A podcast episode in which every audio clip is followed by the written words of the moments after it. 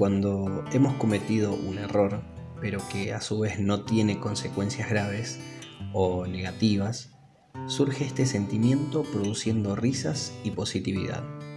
El sentido del humor es una de las grandes creaciones de la inteligencia, capaz de resolver envenenados problemas de convivencia. Hoy vamos a hablar del humor. Bienvenidas y bienvenidos a Luces y Sombras. El humor no solo es divertido o diversión, sino que nos hace bien. En ambientes que pueden ser tensos como el ámbito laboral, donde debemos aprender a relacionarnos con un otro sin conocerlo, manejando por ejemplo el conflicto, rompiendo el hielo o distendiendo el ambiente antes de comenzar a dar directivas.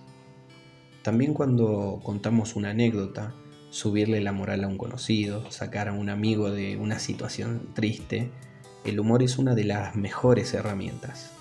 Cuando percibimos un estímulo como divertido, va acompañado de expresiones faciales como la sonrisa o la risa. La risa es una herramienta muy potente, curativa, que fortalece el sistema inmunológico y reduce las hormonas que provocan tensiones. El humor también es bueno en el amor, ya que es una estrategia muy habitual para generar desinhibiciones y, gestiona la, seducción en el cortejo. El humor también nos permite romper las reglas y escapar del orden establecido, ya que lo riguroso o lo dogmático está establecido socialmente. Hay diferentes tipos de humor. Algunas personas se refugian en ellas, tales como la ironía, el sarcasmo, la ridiculización, la burla, como medio de autoprotección. Lo importante de esto es poder darle la vuelta a las situaciones y poder cambiar el ambiente y la mirada sobre lo sucedido. El buen humor nos aleja de todo lo que nos deshumaniza, lo que nos impide vivir, lo que nos quiere quitar la risa. Y la risa nos permite encontrar la brecha para salir con más facilidad.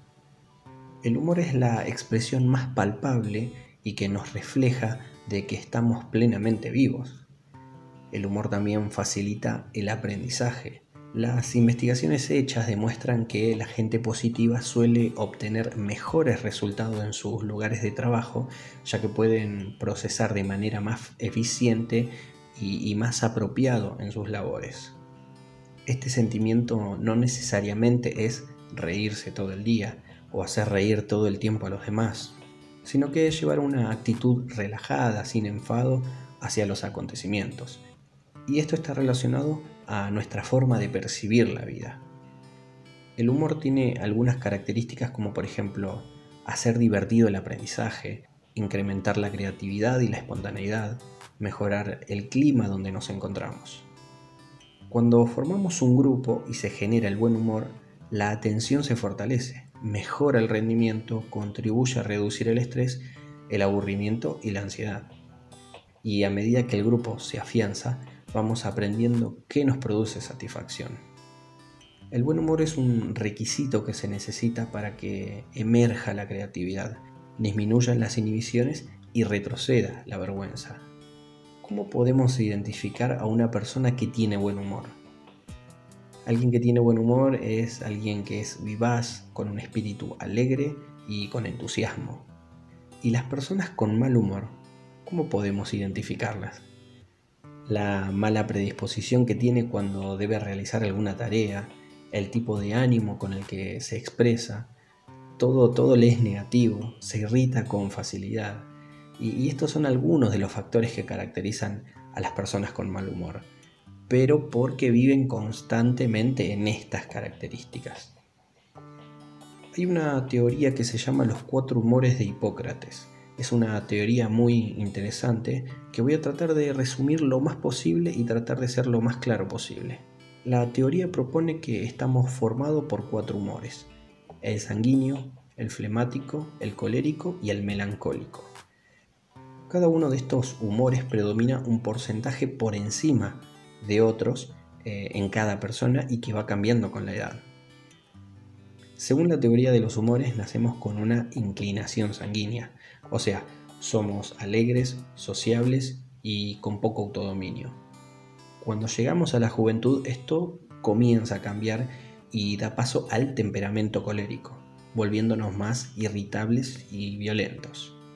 Ya con la madurez llega otro de los cambios. Nos volvemos más melancólicos, más taciturnos, inclinados a la reflexión y predomina la tristeza.